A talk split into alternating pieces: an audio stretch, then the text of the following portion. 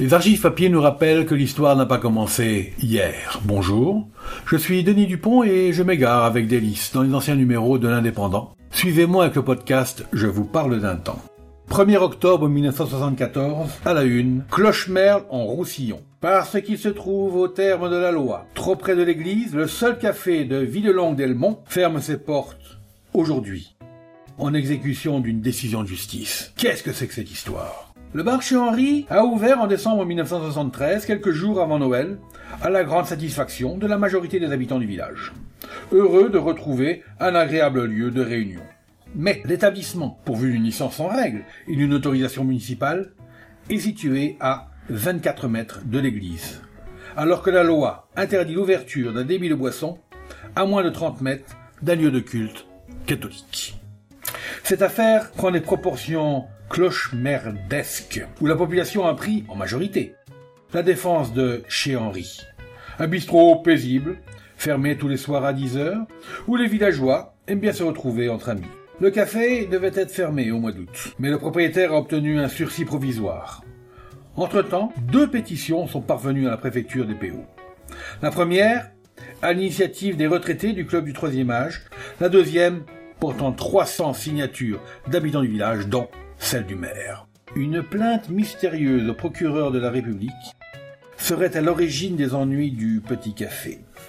On murmure à Villeneuve-d'Elmont que cette affaire aurait des dessous politiques, en raison de la couleur de la municipalité.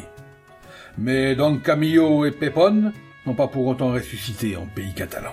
Le bon Dieu semble en tout cas s'accommoder assez bien du voisinage du bar, interdit par la loi. Son représentant, le curé de Palo del qui célèbre la messe tous les dimanches, ne dédaigne pas, après l'office, de venir trinquer chez Henri avec ses paroissiens.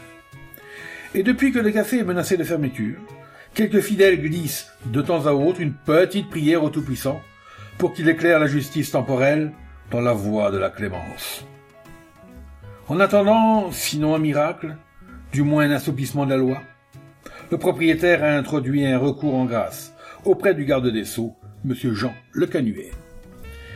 Cela ne s'arrête pas là. Deux jours plus tard, Ville Delmont attend une grâce ministérielle ou divine pour sauver son petit café. Le gérant de l'unique café de Ville Delmont a attendu en vain, hier matin, la venue des gendarmes. C'était hier, en effet, qu'expirait le délai légal au terme duquel le bistrot devait fermer ses portes en vertu des dispositions d'un arrêté préfectoral d'août 1961. Un arrêté qui fixe les normes d'implantation des débits de boissons et précise en particulier qu'un café ne peut être ouvert à moins de 30 mètres d'une église pour les habitants de moins de 500 habitants.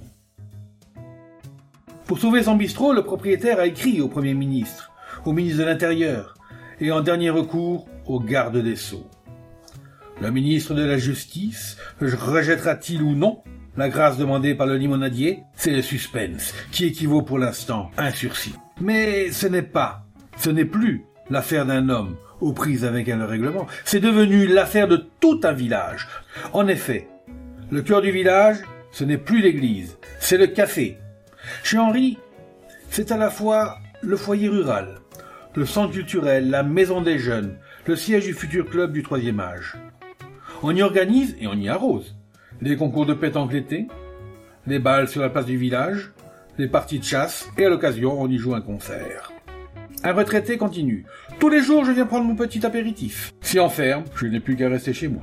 C'est difficile à comprendre pour les citadins, commente un étudiant de 23 ans. Mais ici, on vient faire autre chose que boire un coup. Il existe bien, au fait, un, autre local. Le seul où pourrait s'installer le bistrot. Assez loin de l'église, la salle des fêtes. Mais est trop près de l'école. Ce bel article est signé de notre ex-collègue René Grandot. C'était Je vous parle d'un temps, un podcast produit par l'Indépendant et proposé par Denis Dupont, à retrouver ici même chaque semaine. Retrouvez cette émission et toutes nos productions sur Radio Indep et en podcast sur l'indépendant.fr, nos réseaux sociaux et votre plateforme de streaming favorite.